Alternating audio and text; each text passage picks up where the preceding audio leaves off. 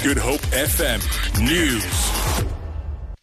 Bromwell Street residents facing eviction from their homes in Woodstock will know their fate today. They are asking the High Court to rule on whether the City of Cape Town has a constitutional responsibility to assist them to find suitable accommodation.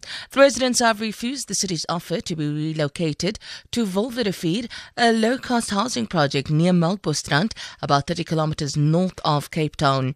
Ten families are facing eviction after developers bought the houses in Bromwell Street five years ago. Fuel prices increase at midnight tonight. The Department of Minerals and Energy announced on Friday that petrol would go up by 29 cents a litre. The price of diesel will increase by 21 cents a litre, and the wholesale price of illuminating paraffin will increase by 17 cents a litre.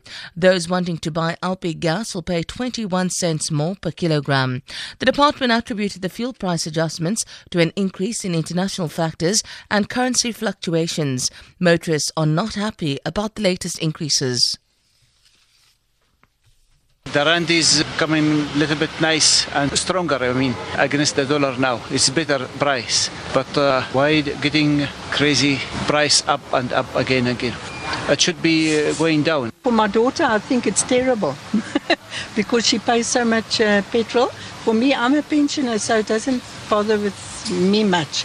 Once the petrol prices goes up, uh, the food stuff will also go up. And uh, plus to remember the school fees, everything got increased. So we're having problems with all that. So it means we will be going on a diet. President of the South African Institute of Environmental Health, Dr. Salva Mudali, has called on all role players in society to work together to prevent diseases associated with environmental health hazards. Mudali has been speaking at a conference in Somerset West, attended by environmental health practitioners from municipalities across the country. They are discussing issues affecting the health of their residents, such as food hygiene, allergens in the food industry, and water quality. Mudali says most environmental health problems lead to diseases in society.